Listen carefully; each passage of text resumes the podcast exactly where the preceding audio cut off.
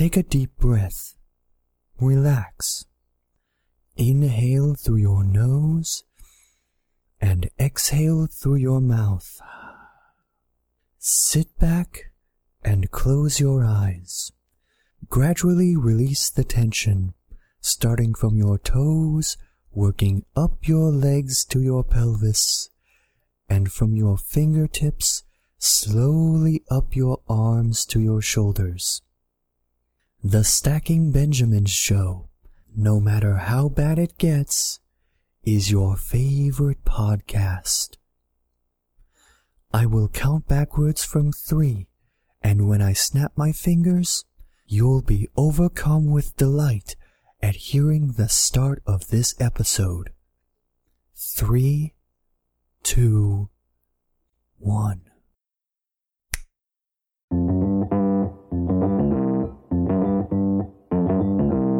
Live from Joe's mom's basement, it's the Stacking Benjamin Show.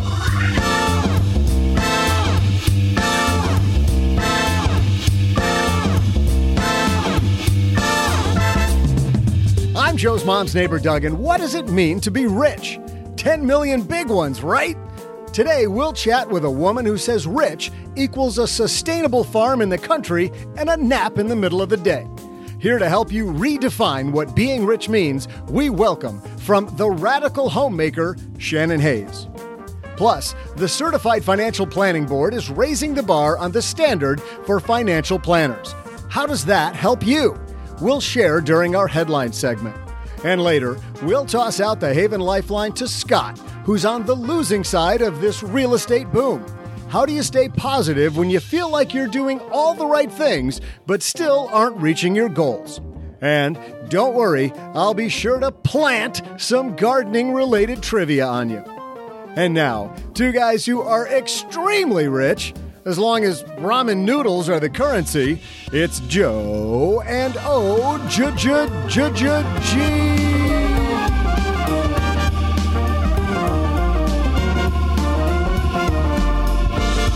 Don't knock the ramen noodles. I wish there was a word that rhymed with noodles, so I could, but I can't. Poodles. What, poodles? Better than eat? No, no. Doodles. Doug's trying to throw a shade at us for eating the ramen noodles, but at least we don't drink the ramen noodle juice, Doug. So what's up? Hey, you don't. You ramen noodle juice drinker. You you you seriously don't? Because that stuff's good Well, it comes with a free heart attack.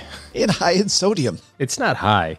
It is all sodium. Hey, everybody, welcome to Health and Fitness for the Win podcast. I'm Joe Saul-Sehy, High Average Joe Money on Twitter. Happy Wednesday. You made it here. Now it's just climbing back down the mountain that represents the rest of the week. We got you covered today because because we got the woman with us redefining rich, Shannon Hayes, coming down to the basement. How about that? She's a woman who, you know what? I'm not going to tell her story. She's here to tell her story. And I'm a huge fan of her brand, of her thought process. I think the idea of redefining rich, the time has come. But OG, I want to pick your brain on this headline. So let's get this party started. But first, this episode is sponsored by State Farm. You a small business owner looking for insurance that fits your needs and budget? Well, look no further than State Farm. State Farm agents are not just insurance providers, they're also small business owners who live and work right here in your community. They understand the unique challenges of running and protecting a small business. When it comes to small business insurance, State Farm knows what it takes. Create a plan that fits your needs and your budget. State Farm agents are ready to help you choose personalized policies that truly understand your business. Insure your small business with a fellow small business owner. Talk to a State Farm agent today and get started on personalized small business insurance that fits your needs. Like a good neighbor, State Farm is there. Talk to your local agent today. This podcast is sponsored by Cloud Optimizer. As a business owner or IT manager, are your cloud investment costs going up and you don't know why? It's time for Cloud Optimizer.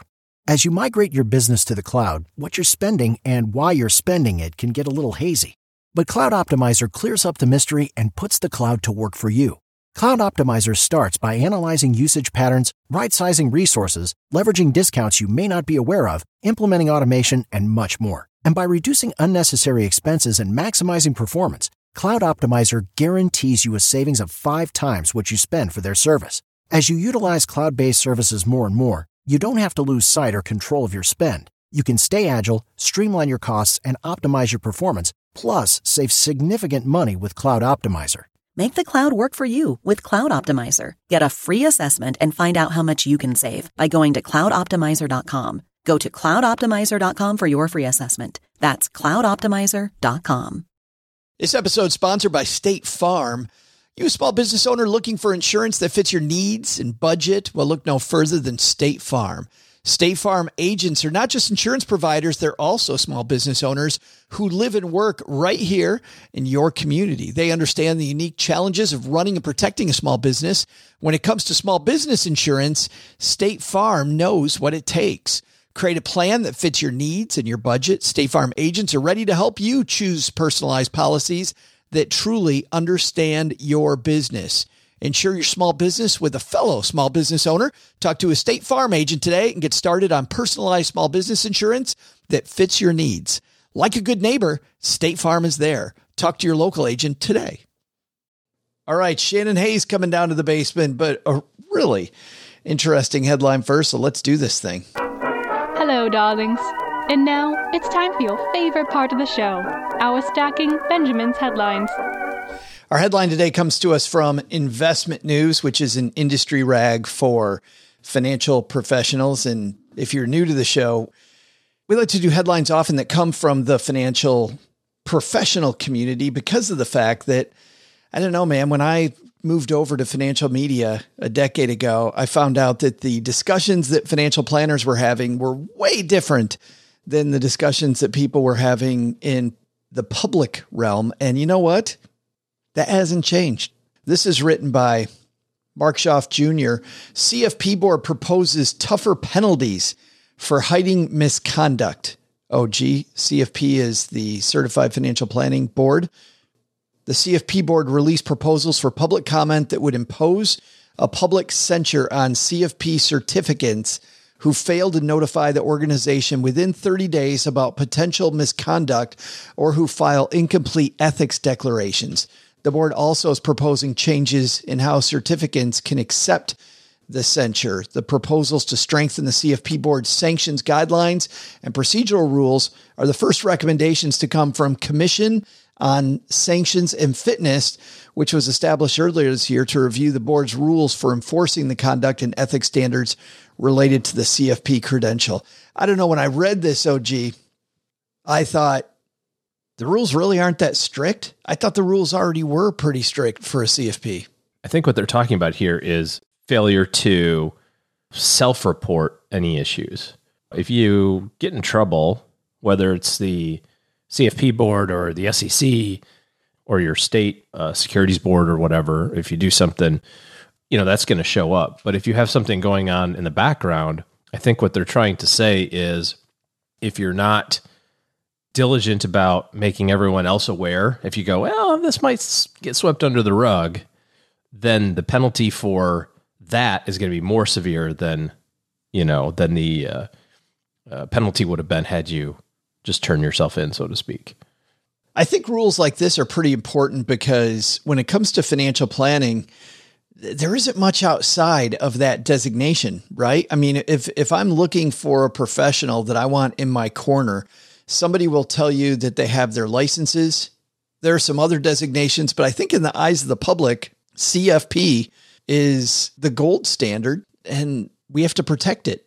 Well, that's the argument that the board has. And as a certificant, that is their justification for raising our annual fees by about uh, 600% over the last 10 wow, years. Wow, really? Uh, that and marketing, because, you know, those big marketing ad dollars on the Super Bowl really spread the good word. But I think that if the vast majority of time and energy was spent on, you know, education from a public standpoint and education and training from a certificate standpoint, that's a good use of dollars. You know, you say the commercials were funny.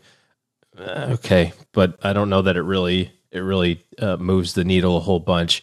But then just like any other self-regulatory organization, it kind of takes the shape of whoever's the board at that moment because they're all elected people from within the ranks of you know the people who are themselves the people who are trying to be supported by the people you're voting for.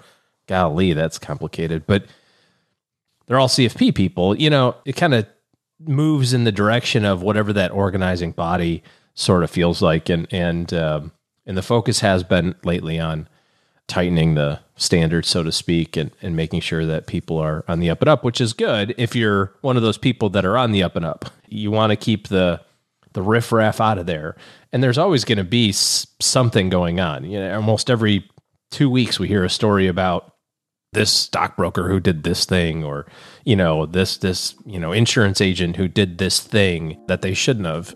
But if you can catch that stuff earlier, the sooner the better because you you, you know you want to protect the public from that.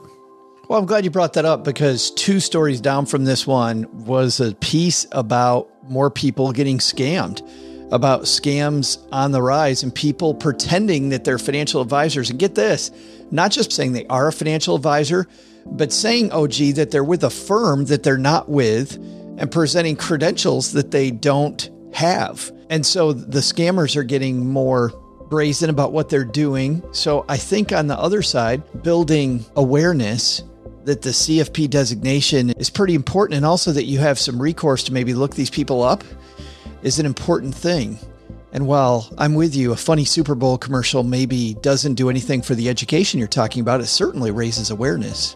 Yeah, a little bit. And it did kind of prove the point. So it is incumbent on you as a consumer to do just a little bit of of due diligence and, and some of the easy things that you can keep track of that aren't very complicated. Number one, if you're working with a professional, the money has to be separate from the professional. You know, we learned that with Bernie Madoff. We learned that with uh, this guy down here in Texas, whatever his name was. The reality is, is that there's gigantic custodians, Schwab, Fidelity, TD Ameritrade, E Trade, um, even smaller custodians, but third party custodians whose sole job it is is to make sure that your money is separated and safe and secure from people being able to take money out. So you have to use a third party custodian. If your advisor or the person who's calling them, you're calling themselves your advisor, is not using a third party custodian, it's not a good fit. That is that is item number one. Item number two is it doesn't take very long to go on the SEC website. It doesn't take very long to go on the CFP board and search for an advisor, search for a CFP certificate, and read what it says. Sometimes there's going to be things that aren't great written about them, you know? And if that's the case, it doesn't make, make them completely disqualifiable, but it just gives you an opportunity to have another conversation or a question. Say, hey, I noticed this thing it says you filed bankruptcy in 2008. What's that about? You know, a lot of people did. It was it was a thing. It was a really bad time in the economy, and it used to automatically disqualify you from being in the in the industry. But guess what? A lot of people had financial troubles, including professional money people. So that doesn't disqualify you now, but it has, has to be disclosed. And then lastly, I think the third thing that you can do is the proverbial phrase trust but verify. You know, you've got somebody in your corner, if you're working with a professional who's helping steer everything in the right direction, it doesn't alleviate all responsibility from you. You still have to check your statements. We use a client portal where all of your stuff is aggregated. That's perfectly fine, but that's not a substitute for logging into Schwab and making sure your money is it still at Schwab. Now it is, of course, because that's where we get the data from, but that was one of the biggest things with Bernie Madoff was, you know, they were, he was just saying, Hey, you got all this money. where is it? Eh, you know, you know, so every so often you have to look at your statements. You get an option to do that. So make sure it's a third party custodian, check your statements, check the background of the person that you're working with or the team that you're working with. And, and if all those three things line up, there's a better than average chance that, uh, that you're going to be home free. So here's the uh, audio from the commercial that I believe that you're referencing.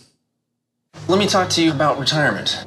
401k is the most sound way to go. Let's talk asset allocation. Sure. You seem knowledgeable, professional. Would you trust me as your financial advisor? I would. I would indeed. Well, let's be clear here. I'm actually a DJ. no way. I have no financial experience at all. That really is you. If they're not a CFP pro, you just don't know. Find a certified financial planner professional who's thoroughly vetted at letsmakeaplan.org. CFP, work with the highest standard. I thought those were were pretty effective at showing how little the public knows about what a real professional does or knows and how easy it is for somebody to pretend they are one, especially somebody as creative as a as a DJ. A DJ. A lot of good lessons there, OG. But I think uh, first and foremost, I like your trust but verify. Trust but verify probably is the best way to work with not just your financial professionals, but anybody who you're going to have in your corner, right? If you're going to be the dumbest person in the room, which is a good idea, make sure those people really are smarter than you. And and sometimes it's not even it doesn't have to be because they're incompetent. I was working with this CPA to go over our taxes and he missed something. And and I had done a little bit of thumbing through the work and I went, I don't think this number's right. And we talked about it and figured out that it was just an oversight, you know, and and that saved me a bunch of money. You know, we could have gone back in time and fixed it, but thankfully we found it before we filed. So I made it a little bit easier. So, you know, you still have to take some ownership over it and and it's okay to ask questions. You know, at, being on this side of the table, I'm a big fan of talking. you know, if you've got a question about what's going, I could I could talk for hours on any topic related to money. So, if you've got a question about what's going on, just ask, and and I'd love to explain it to you. But I also want to be respectful of your time, and that's the balancing act that I think pros have to play. Is how much of this do you really want to know? How right. much of it do you really care about? And how you know you're kind of trading away a little bit of that versus time. So it's interesting that you bring that up because I remember in my early days as a financial planner, I strongly believed, as I do now, that people should know all the facts, right? So I would try to impress upon my client all the facts. And I had this issue that my clients would have a tendency early on in my career to do nothing. And the reason that my training managers told me that they were doing nothing is because I was giving them too much information.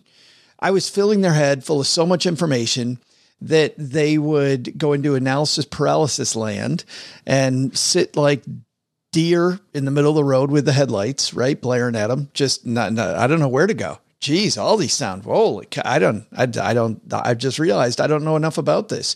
And I, I had to learn, and this is horrible. It's horrible because it was a sales technique, but it also is fantastic. If you want somebody to make a decision, I couldn't give them, the three was often too many options. Generally, I would give them two options. I'd say, listen, here are your, I could go through all 10 things you could do. Here are the top two this one or this one. But then I would always have to emphasize that the important thing is, is to just do one. And once I got in that habit where we had a bias toward action, my clients started reaching their goals. Consequently, I became a better financial planner as well. Like everybody won so I'm with you that uh, education is important, but how far down the rabbit hole? How far down the rabbit hole do you go? Well, everybody's going to be different. That has something to do with a, a little bit of experience, like you alluded to. But like you said, I, I'm convinced at this point that our job isn't necessarily to have the best option. Our job is to make sure that you have the best outcome. You know, when you and Cheryl are working on your financial plan, you're not concerned with whether or not you get 9.327% or 8.948%, you just want to make sure you don't run out of money. And can you get there with a smooth ride? On one hand, I agree with you. On the other hand, the reason that I have smart people in my corner for that particular example, after I get over X amount of money, it makes sense to spend the 15 minutes longer to get a decent asset allocation, which will get me the nine point X because it's the difference in time it takes to get the nine point X versus the eight point X, not that high. Yeah, absolutely. I agree. But my point is, is that when it comes to decision making, arguing back and forth about which one of these is going to be better. Agreed. Versus doing one of them will get you to your goals a lot faster than arguing about both of them and not doing anything. I had a mentor tell me once that it was better to be 90% right and moving than 100% right and do nothing.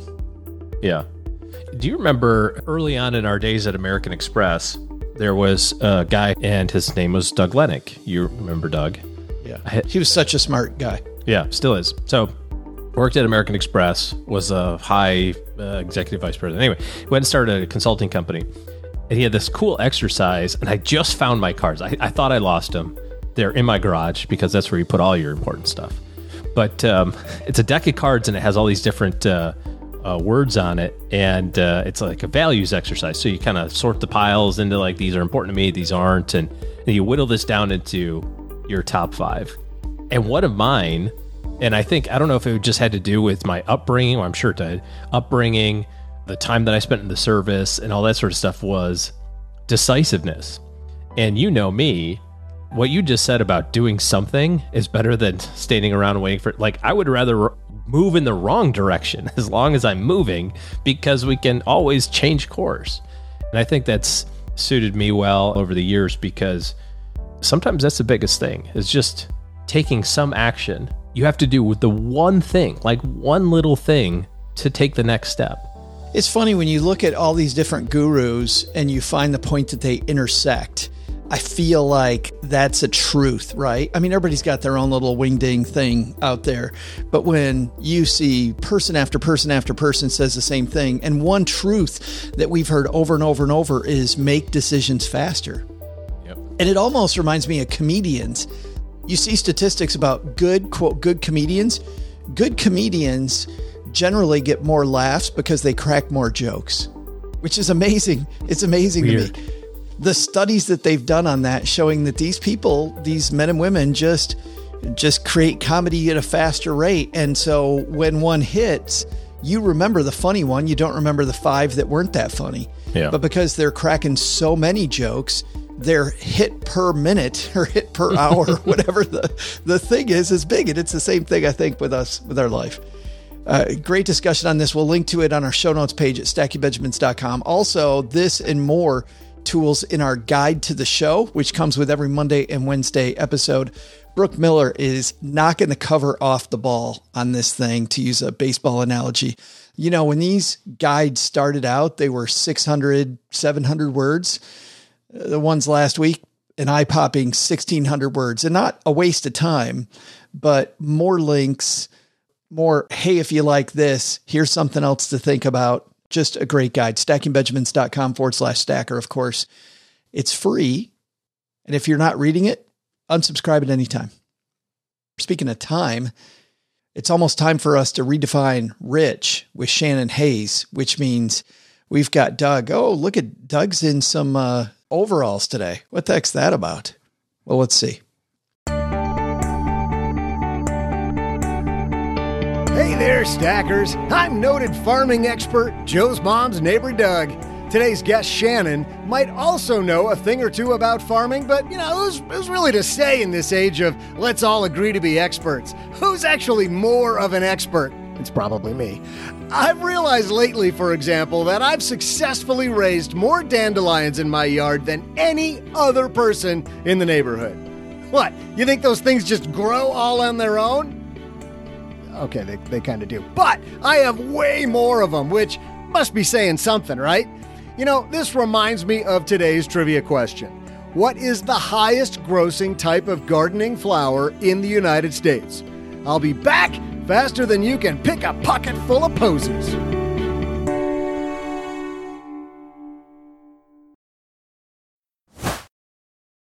Hey, Stackers, is Military Appreciation Month. You know what that means.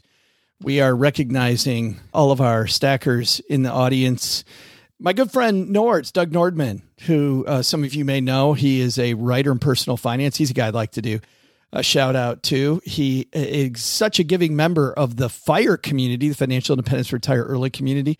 Uh, Nords will do anything for you. It's just, I think some of that comes from his time on a submarine, like my nephew Colin, who's on a submarine right now, and all the work that uh, he did there. Just a super giving member of the community. And you know what? Navy Federal Credit Union wants to celebrate their members who go above and beyond, not this month, but every month. Navy Federal offers members only exclusive rates, discounts, and tools to empower their members and help them reach their goals. Here's one of their offers in honor of Military Appreciation Month. Join and get $50 when you open a credit card. Of course, you want to have your whole debt strategy planned out, don't you? Don't just go open a credit card willy nilly, as mom says. Uh, here's a disclaimer you got to join and open your membership savings account between May 1st and May 31st. So get on it, stackers. Annual percentage yield is uh, 0.25% for membership savings account, $5 minimum balance to open. Maintain your membership savings account to obtain the bonus. Visit NavyFederal.org for full terms and conditions. That's just one of the things. They offer 24 7 help for their US based service members. They have resources all over the place. Head to NavyFederal.org for full terms, conditions, and other offers. Navy Federal is insured by NCUA, Equal Housing Lender. Well, if you're new to Stacking Benjamins, you may not know that I've tried out a lot of personal finance apps. I like to be a guinea pig and try out all these things. So I know what I'm talking about when it comes to uh, what's helpful and what isn't helpful. And uh, the app that I've used the longest has been Monarch Money. And it's because Cheryl and I, my spouse, were able to collaborate together. We can work on our goals together, and our budget and our goals are right next to each other on the app. It is clearly the next generation of personal finance apps. So, what is it? Monarch is the top rated all in one personal finance app. It gives you a comprehensive view of all your accounts, investments, transactions, and more. You create custom budgets, track progress toward financial goals, and collaborate with your partner. And now, because you're a stacker, you'll get an extended 30 day free trial when you go to monarchmoney.com slash Benjamins. I love the fact that we get to collaborate. I love the fact that it's customizable. And I also love that it's this ad free privacy you can trust. They never sell your data to third parties or show you ads. After trying out Monarch myself, I totally get why it's the top rated personal finance app. And right now, because you're a stacker, you're going to get an extended 30 day free trial to try it out like I try out many different apps. And this one was sticky for me because, well, you'll see when you try out the 30 day free trial. Go to monarchmoney.com slash Benjamins. That's M O N A R C H M O N E Y dot com slash Benjamins for your extended 30 day free trial.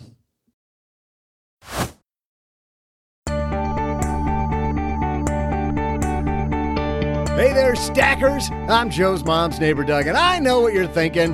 Extremely handsome neighbor, Doug. Thank you, random listener. Why are you bragging about having more, or, or would it be be more dandelions than everybody else? Isn't that just a junk flower? Well, that could not be further from the truth, listener I made up for this rant. Life is about innovation, and old Doug is going to turn this into his cash cow. Here's how. Oh, that rhymed. Ever heard of dandelion salads? Yeah, of course you have. What about flower arrangements? Dandelions make an excellent addition to any bouquet. So here's some out of the box thinking. What if I offer to pick the dandelions from the neighbors' yards too? I've tried two already, and you'll probably be surprised to learn they jumped all over my offer. Before they know it, they're gonna see my El Camino rolling down the street on shiny 22s thanks to what they call weeds. Now that you've heard my genius, let's get back to today's trivia. The question was What is the highest grossing type of gardening flower in the United States? According to the USDA census, petunias are the best selling garden flower in America, with annual sales exceeding $262 million. Nationwide, residents of Ohio buy the most petunias, making up more than 16 million of total sales. That might be to cover up the stench coming out of Columbus. Am I right? okay. Following petunias are geraniums, pansies, and begonias, which are the most sold in North Carolina, Texas, and Virginia. On that note, I'll pass this over to Shannon Hayes to learn about what it means to be rich. See ya!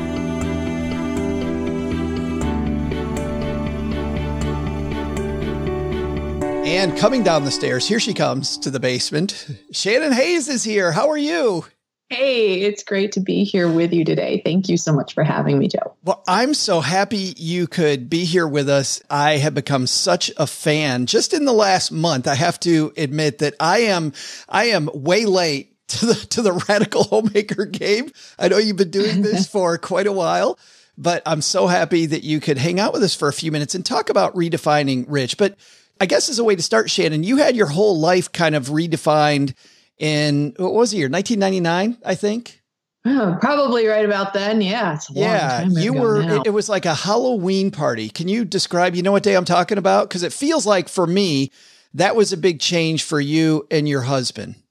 So I should start by telling you I grew up very career centric, but I had two parallel lives I was living. I was on my family farm in the northern Catskills and I had a certain farm life, but I was going to school down in the valley, which was on the suburban fringe, and education was a big deal. My parents had professional jobs.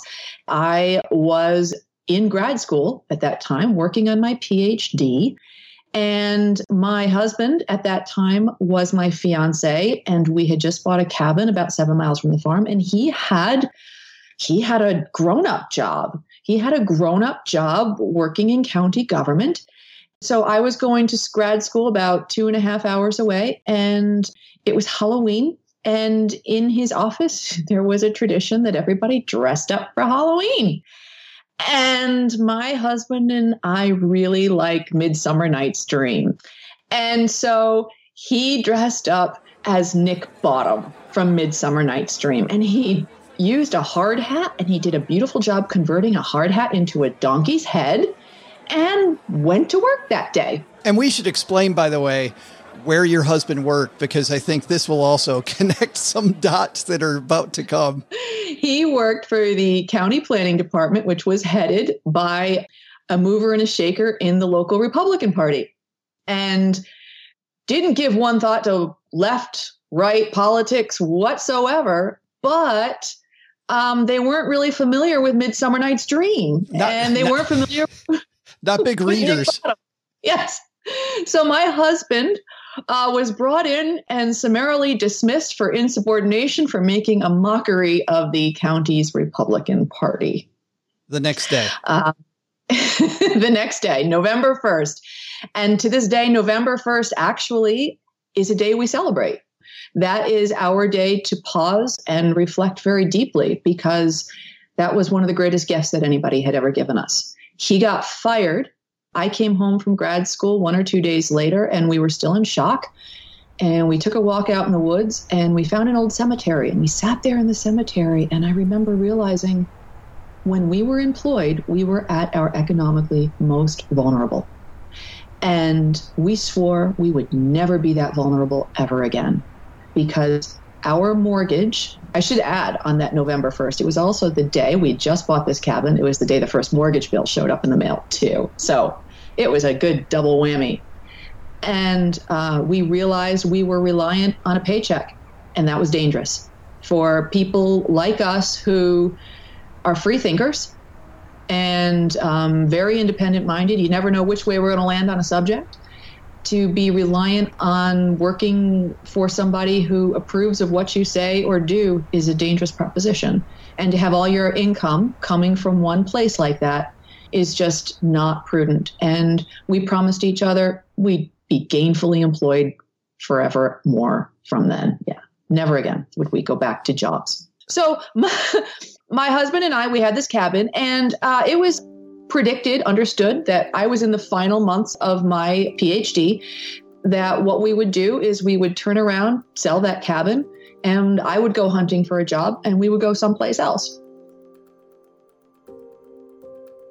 We started on the job hunt and we had one particular job opportunity that came up where he and I could both work within a two hour radius of each other. So we could both commute one hour to our jobs that looked like good prospects with our professional credentials.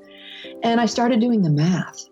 I backed out what we were going to be paying for income taxes, and I backed out what it was going to cost us to have professional full time wardrobes, to have two cars, and to be buying instead of growing our own food. And I looked at the numbers. Now, at the same time, my parents had this dirt farm, if you will. It was labeled non viable by the state. It was considered a losing proposition, but they were slowly bringing it back to life. And I'd been helping them on weekends uh, when I came home from grad school. I was looking at this co job offer, two income family opportunity that he and I had. And I was looking at returning to the farm. And I realized when you backed out all the expenses of having a job, we were going to end up with a two income family, both of us working heavy hours, like 40 to 50 hours a week. We were only going to be $10,000 ahead of where we would be if we stayed on this scrappy mountain, rocky, ledgy farm and worked with my family. We hadn't even started a family yet, so we didn't have daycare costs built into this or the cost of any kind of child rearing. So I called my dad. I said, I can't afford to get a job. Now imagine my parents, they worked so hard to raise their young college graduate who went on for her master's degree and then their PhD, and they had such high hopes. And she calls and goes, Ah, you know, guys, the writing's on the wall. This isn't going to pay off. And I think they were a little shocked. And my father was very quiet on the other end of the phone. He basically said, Well, okay, but don't take a dime off the farm. so there was no freak out at all from them. It was just oh, this. Oh, you you need to know my dad. That was a freak out. he doesn't say much. So when dad says, "Okay, you're not taking a dime," yeah, yeah that that's a freak out. Well, but, but, what they said when they hung up, I don't know. It's a whole different story. Yeah, you know as well as anybody though this idea of sunk cost, right? You've got all this sunk cost into this really expensive education, as you know, and that must have ran through your head like people think that all the time. That must have been a very difficult decision to make to kind of turn your back on the eight years of this? Okay. I will say that my education cost less. I was very fortunate. My parents did help pay for that, but you know, I lived at home a lot and had jobs and I was able to graduate without debt. So, what I would say is uh, my sunk costs are significantly less than other people's and I would always argue if you're if education is right for you, boy, you need to really argue and push and convince somebody that you're worth it. It can pay off. But in terms of time, yes. Yeah. I put a lot in. I funded my own research. I, you know, had to get there. I couldn't go off and start earning full-time paychecks. So did I pay? Yes, but I do want to be forthright and say I didn't graduate with that 40, 50,000 or $100,000 in debt that a lot of people have you turned over time the the farm really into a brand. I mean, you have the cafe, you have your web and your writing presence. Of course, there's all the farming activity. Now it, it seems, and you write this in the book, that it is much easier. But tell me about those early days though, because I'm just imagining, even though your parents already had the farm, you talk about it not really being viable at the time. Tell me about how hard that was to get this, get this rolling. You're absolutely right, Joe. I often hear people say, well, it's easy for you. This was all handed to you. And I got to tell you, like 20, 25 years ago, I was not handed a gold mine. I was handed a liability. And you probably talk about this in financial investing where people say, you know, if it makes you money, it's an asset. If it costs you money, it's a liability. And that farm was bleeding, as a lot of farms are bleeding. I had to figure out how to turn that around. But to do it farm style, I had to understand how farm economics worked in a different sense.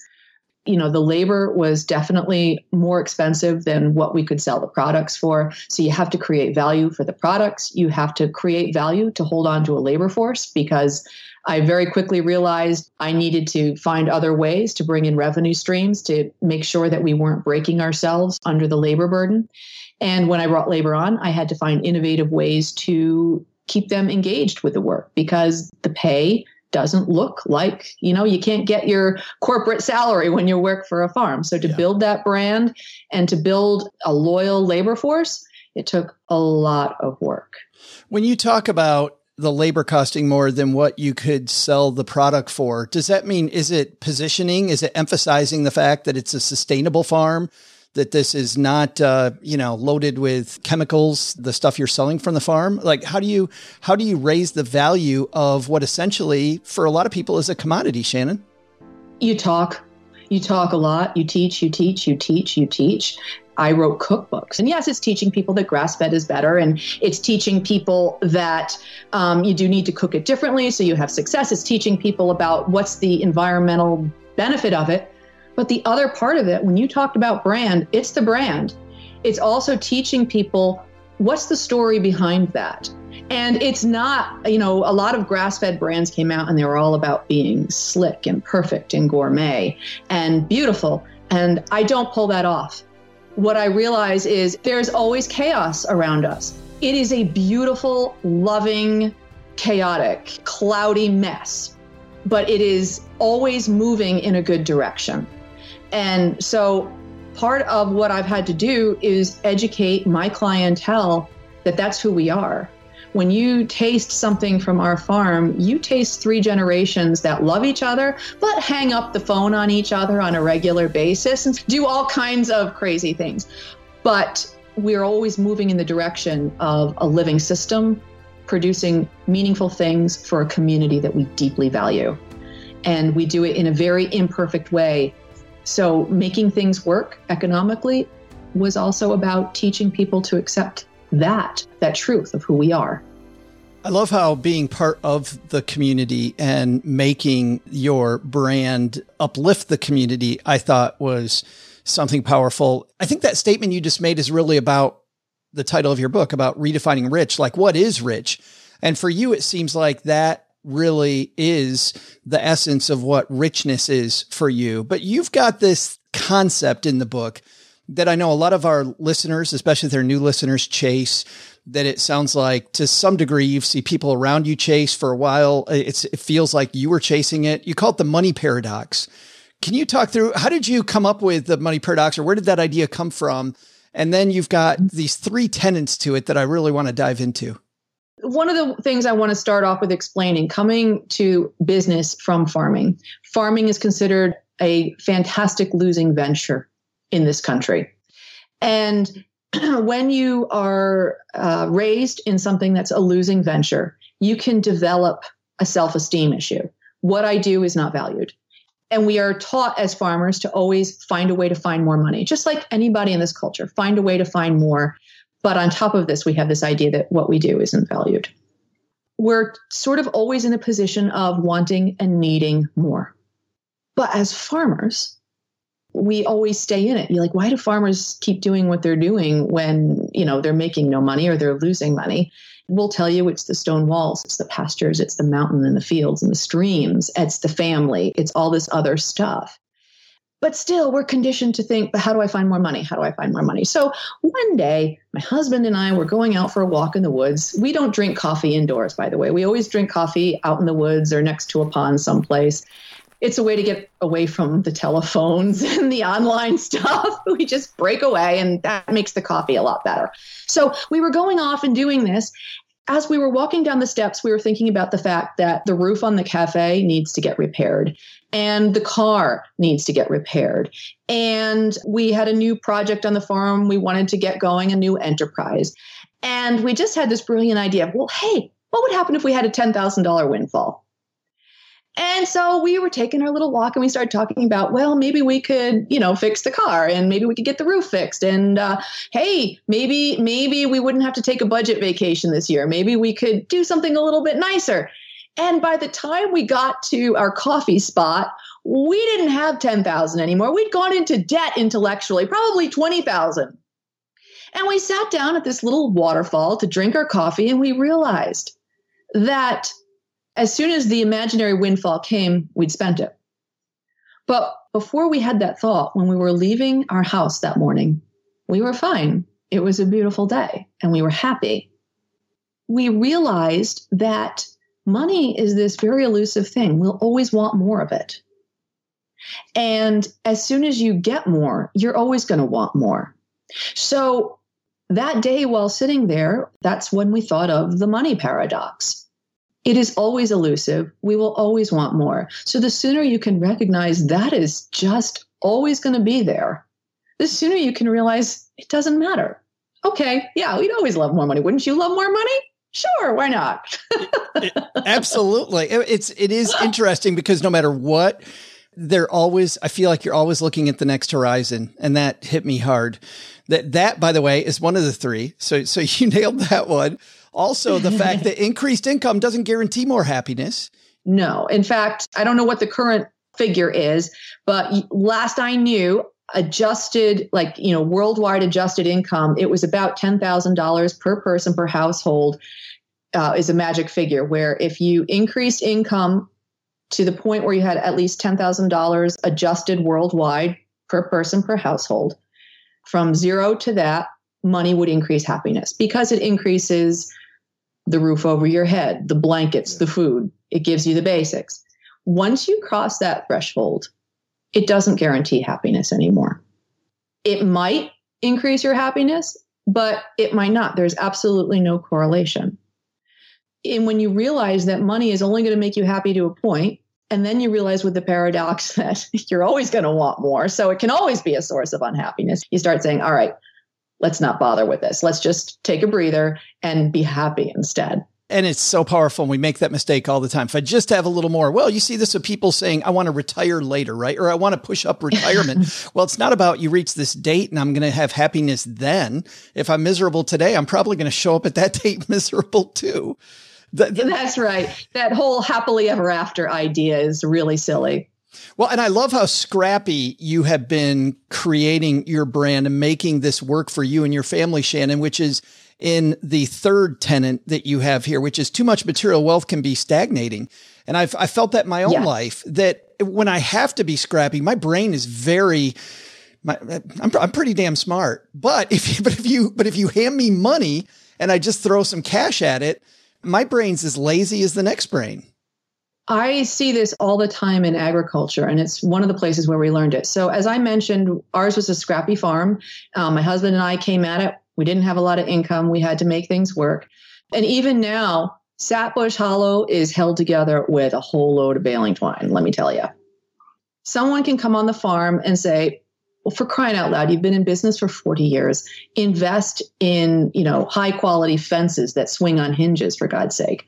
Well, we started with baling twine, and the first time we could afford some expensive hinges, we realized that the rocks would shift underneath and the whole thing would go off true anyhow. So you start to realize baling twine is valuable, but also we've educated so many farmers who come on, and a lot of people get into farming with a lot of money. And we can always predict when they've got a lot of money to spend it's just like that joke you said, they've got a lot of money to lose. Yeah. Because they don't have to be creative, they don't have to work around things. So it was almost a predictor that they would fail if they came at it with a lot of money. Also, you find out that people with a lot of money, they either have a lot to lose and they're into losing it, or they are so worried about holding on to their money that they can't take risks when we're down to the bone and we're scrappy, you got nothing to lose. You know, you're free to use your wits, you're free to be creative, and you're also free at the end of the day. There's not a lot of cleanup you have to do. So you can put your feet up and kind of laugh about it. You know, I have these days when the checkbook is like nearing the balance is nearing zero. And the one thing I can say is, well, the good news is I don't have extra bookkeeping this week because I can't pay anyone. Uh, that's great. We joked about that with the podcast. You know, it'd be so much easier if we had no listeners. That would be fantastic. you know how easy this job would be, Shannon? It'd be awesome. Guys, we're just talking about the first couple chapters of the book here, so you can see uh, just how much Shannon talks about. But this idea of a quality of life statement, I found also very powerful. Cheryl and I have had a mission statement, and when we created that, it it really changed the game for us this sounds very similar, but tell me about the genesis, the quality of life statement. If somebody wants to go do this like you did, what did they get out of it and how does it work? Okay. One thing I do want to say is if they go to the Radical Homemaker blog, they can get a workbook for the book that takes them through the quality of life statement too. Awesome. So if that's of value to people, it's there for free. They can just download it. But a quality of life statement, it's a little bit like a mission statement, except it's more family and household based. And I suggest that all members of the household who are above the age of eight participate in a quality of life statement. It's less about what are we going to do for the world for a career and more about what do we want our life to look like? How do we want to be spending our days? Who do we want to be spending those days with? And it gets to the core of, as we talk about in the book, redefining rich. For me, rich means I can put my toes in soil and I can feel cool, clear water in a running stream. And it means I can go sit on a stone wall and breathe fresh air. All of those things are in our quality of life statement. It means, for me, rich means I get to go upstairs and take an afternoon nap.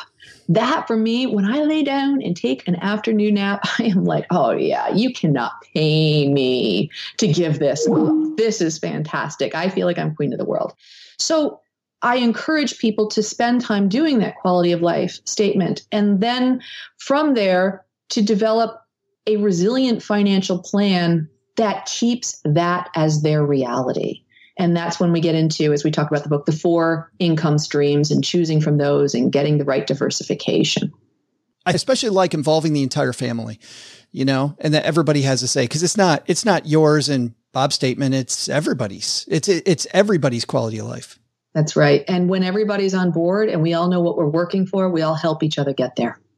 The book is called Redefining Rich, and I had so much fun reading about your story and even uh, some of the gut wrenching struggles that, that, you've had. That part wasn't fun, by the way, but that part was page turning interesting. I'm assuming people can get it everywhere.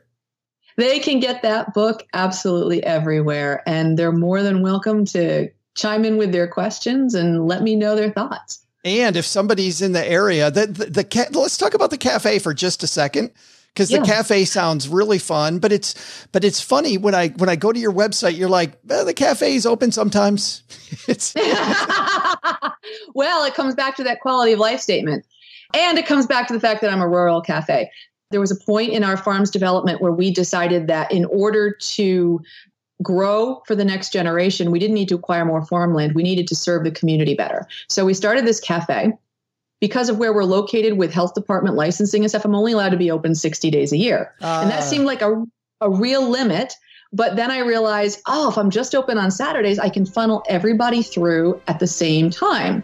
Now, I've since had a lot of businesses come to me and say, hey, could you be open more? Could you do more? But it comes back to the quality of life statement. What we've realized when you run a cafe one day a week, everybody who wants to be there gets there. And we're about building community. So everybody gets to see each other. They know if they show up on Saturday, they're going to see everybody they want to see. It's not like they missed them. And um, Sunday, Monday, Tuesday, Wednesday, Thursday, Friday, I am off in the woods. I love that. You're not married to it. It's so it's so awesome. Thanks for hanging out with us and nerding out about redefining rich with us. I really appreciate it. I loved it. I would love to talk to you anytime, Joe. And thank you for reading the book so carefully. I really, really enjoy that. This is Rebecca from Connecticut. Instead of stacking Hamiltons and Jacksons, I'd much rather be stacking Benjamins. Huge thanks to Shannon Hayes for stopping by. You know, OG, how many times have we talked about beginning with the end in mind? And Shannon Hayes is what you get when you do that. And it tied into what we were talking about before and do it. Yeah, action. Action. You know what? This is what I want. I don't want these things. I mean, obviously, she hasn't used the PhD like she thought she was going to, but do you think that taking that action hurt her in the in the big scheme of things? Well, no, because, you know, one of the things that you get out of that, obviously, is your ability to take information and help make decisions.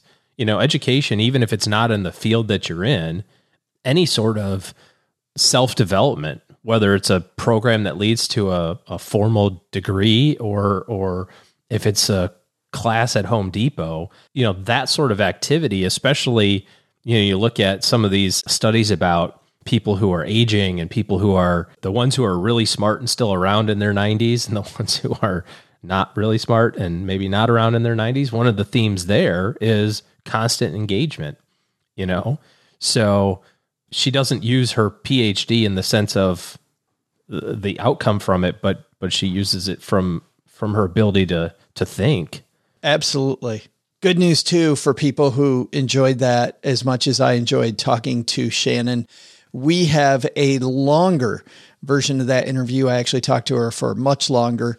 And we have the full interview as we do all of our interviews on our YouTube page. So head to the Stacking Benjamins YouTube channel and you will not only see that, you'll also see replays of the live events that we had. The one we had just a couple weeks ago, OG, with Dr. Apollo Lupescu from Dimensional Funds talking about portfolio management all of our stack events there, shorts from clips and highlights from the shows, and much more on the Stacking Benjamins YouTube channel.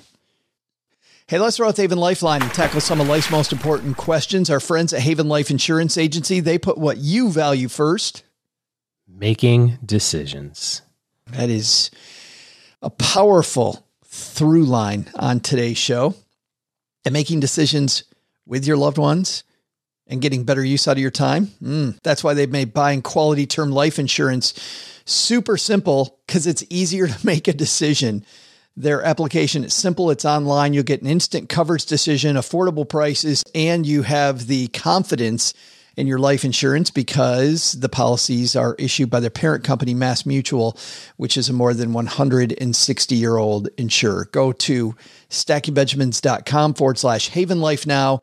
You'll get a free quote and you'll see the modern way of buying life insurance. Today, we're going to throw out the lifeline to our new friend, Scott. Say hi, Scott. Hi, Joe, OG, and crew. I was wondering what type of conversation you would have with a client who had grown discouraged with the current economic state of things. I'm 37 and was hoping to buy a house this year, and I looked up and houses were out of reach for me. I've spent the last six or seven years doing all the right financial things. I've saved money. I've wiped out my debt. I find myself with $43,000 in a Roth IRA, 30,000 of which are contributions, 163,000 in a, uh, a regular 401k, and about $30,000 in cash equivalents like stocks and savings. And yet, I feel like I can't afford a house responsibly. I live in the Chicago area and it's made me sad and angry. I feel like I've done the right things and I'm still in this situation because of what's happened with the housing market over the last year.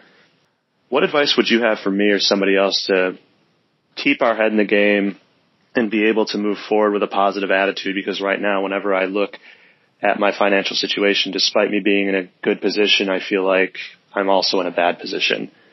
Uh, let me know your thoughts. Looking forward to hear. Thanks. Bye. A great call, Scott. And by the way, congratulations because it does seem like you're doing a lot of great things. And I know Scott's not alone here, OG. I was looking at prices this morning in San Diego, second uh, fastest rising prices, I think, in the nation. And uh, if you're living in one of these markets where price is going through the roof and you're buying houses, people skipping the inspection, people 20% over asking price, all cash offer, like who's got that money? Holy cow. But uh, so if you're Scott, how do you motivate him to keep his head in the game? Hey, Scott, does it feel a little bit like uh, like this? Five, six, seven, eight, nine.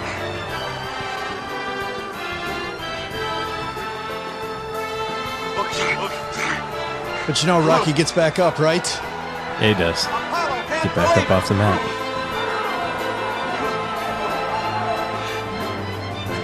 Says, come on, come on to Apollo Creed. The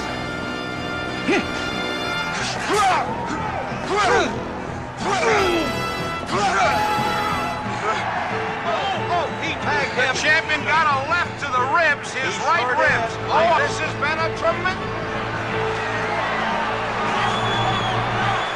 So yeah, it feels like you you know just getting your butt kicked, and all of a sudden you're just face down on the mat.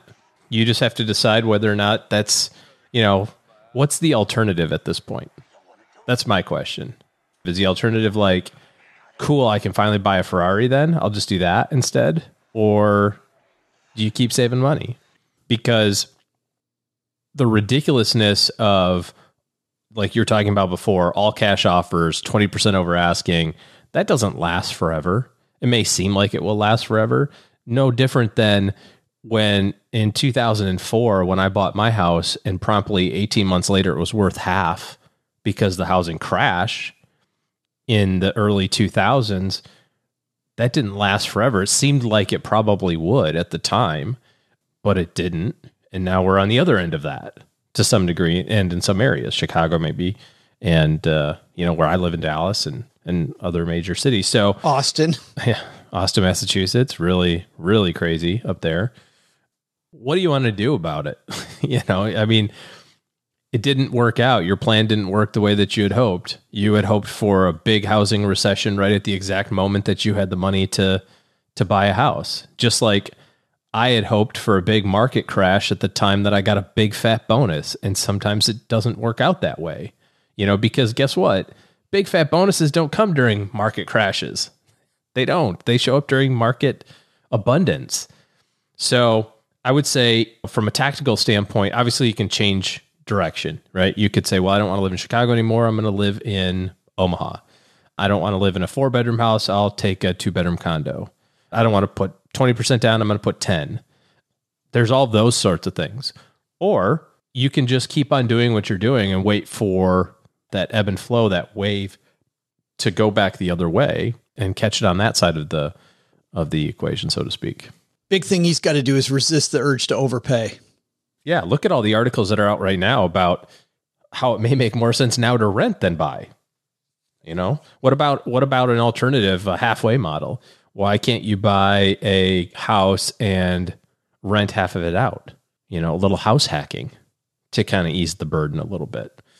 What about buying a fixer upper? You know, so there's lots of different tactical things.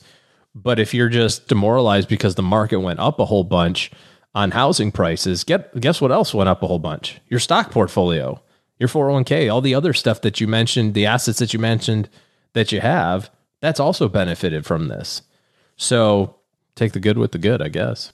I only have a couple things to add to that. Number one is I remember the discussion we had with former poker star Annie Duke when she said, You need to divorce your decision making from the outcome.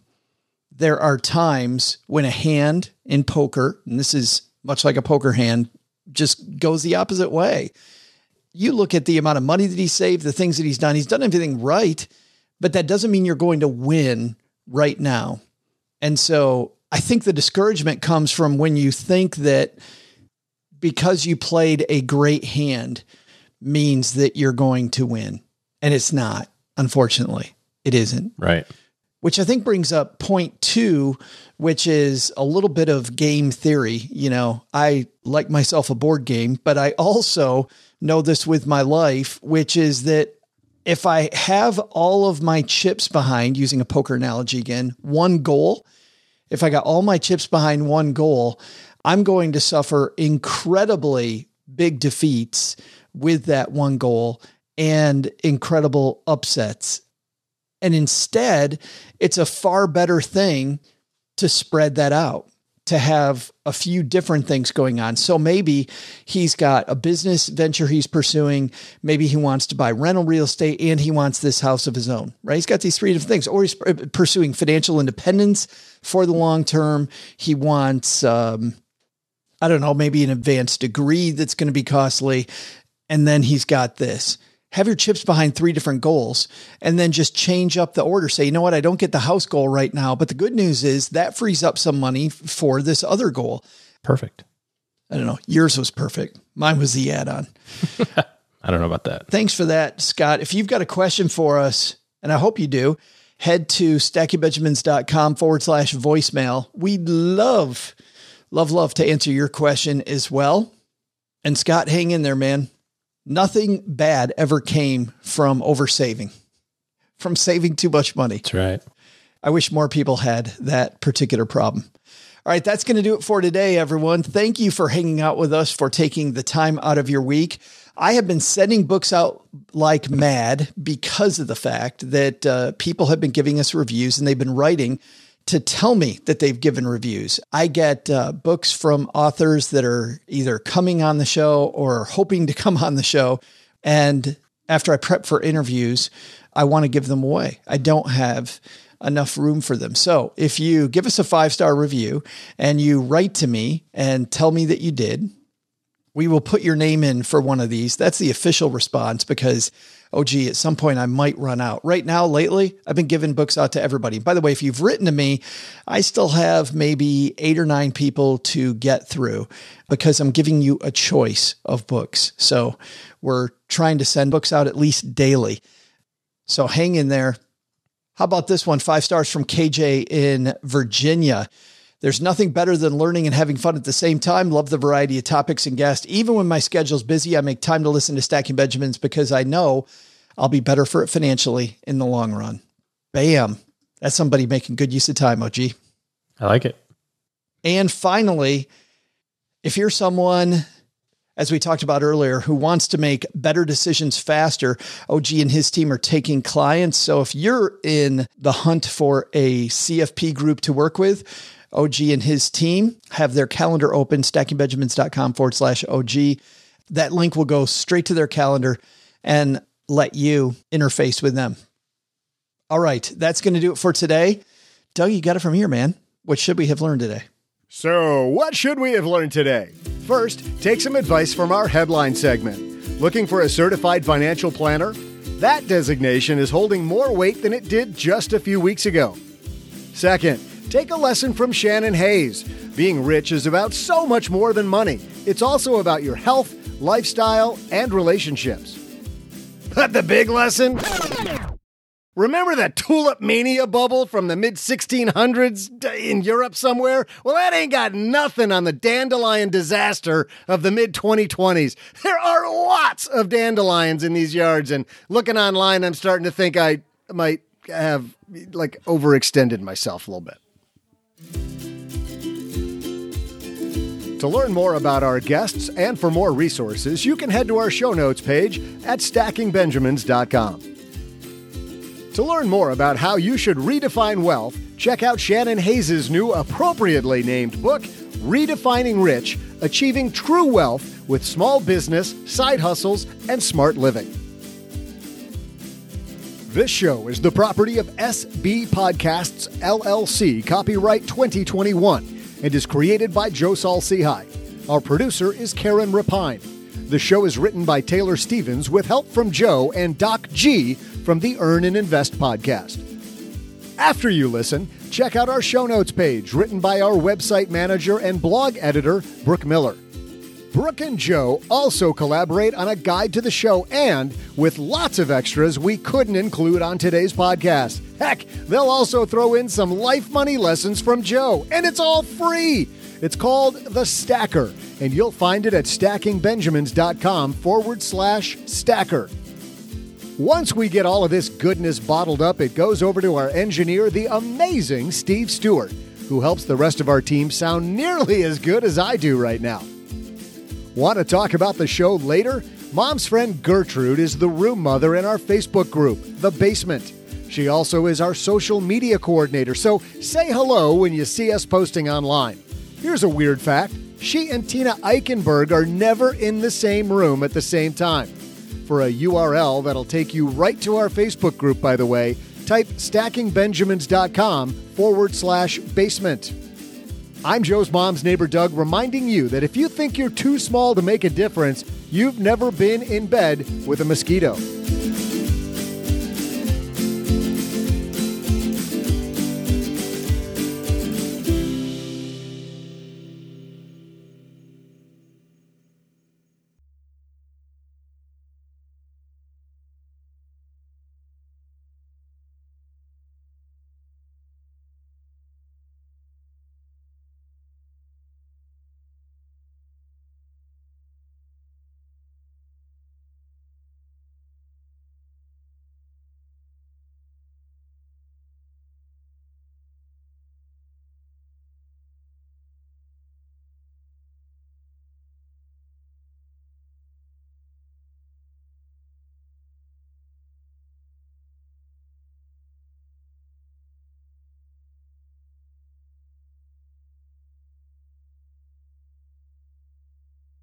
This is a rare occasion.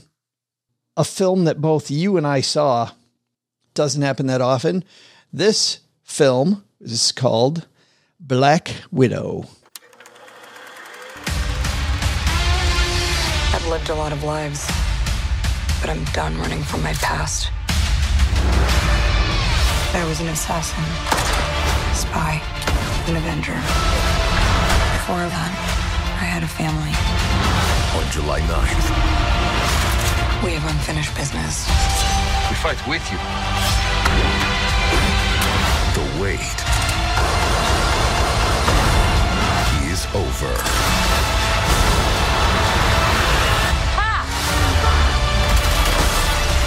You okay? Great plan. I love the part where I almost bled to death.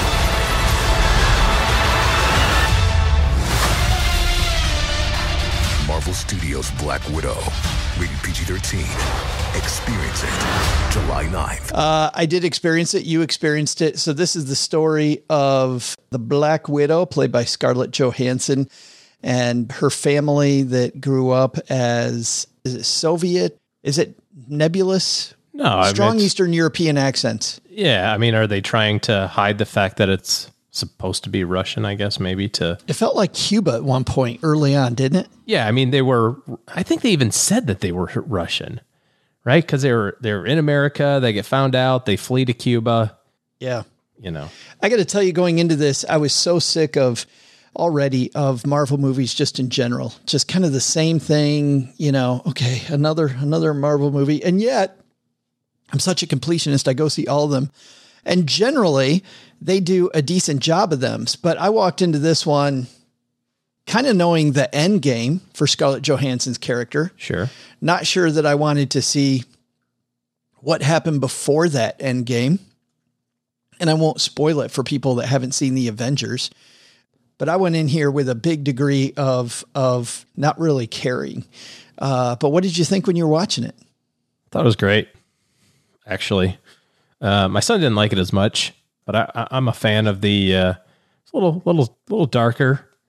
You know, Why did he not like it? I don't know why he didn't like it. I didn't really ask him, but um, I don't know. I thought I thought it was I thought it was every bit as good as every other Marvel movie. Maybe just a smidge better, actually. Yeah, I like the fact, and I know I know this serves a bigger mission that they're trying to round out and introduce more characters so that they can sell more movies in the future.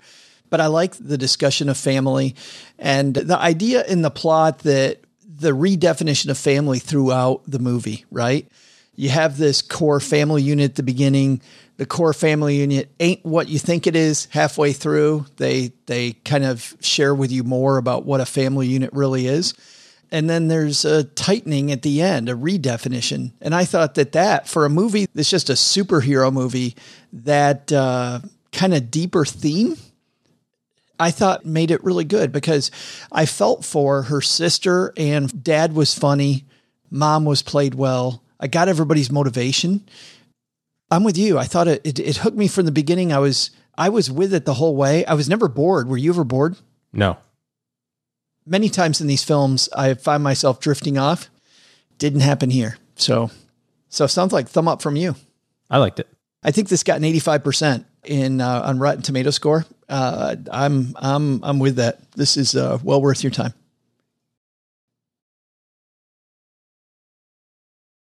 You're still here.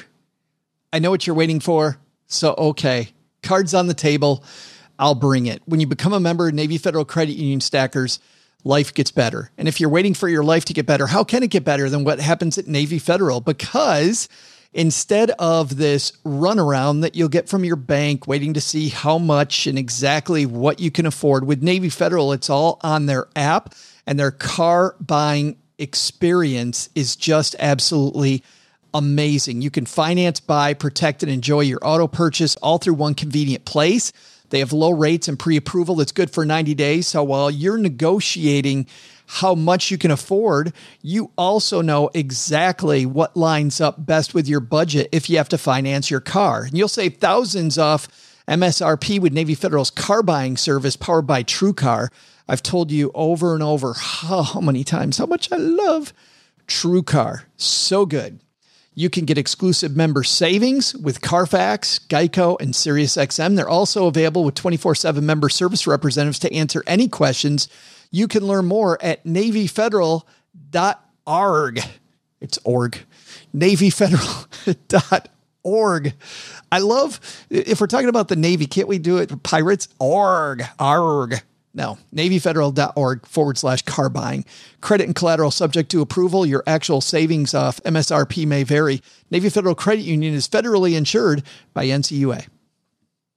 Well, Stackers, the show is over, but the party is just beginning here. You know why? Because it's Military Appreciation Month, and we are giving out shout outs to all of our friends who have served in the military. And let's point uh, the finger right here at our good friend OG, who spent time in the military. And of course, we know what a giver he is, even when he pretends like he's being uh, Mr. Surly. Navy Federal offers member only exclusive rates, discounts, and tools to empower their members to help them reach their goals. Visit NavyFederal.org slash celebrate. And you'll see all their Military Appreciation Month offers and other Navy Federal offers. They've got all kinds of resources on their site, like best cities after service to help veterans transition to civilian life and best careers for military spouses to support military families. So much going on. Just head over to NavyFederal.org slash celebrate take a look at all the Military Appreciation Month offers and their usual offers. Navy Federal, our members are the mission. Navy Federal is insured by NCUA, Equal Housing Lender.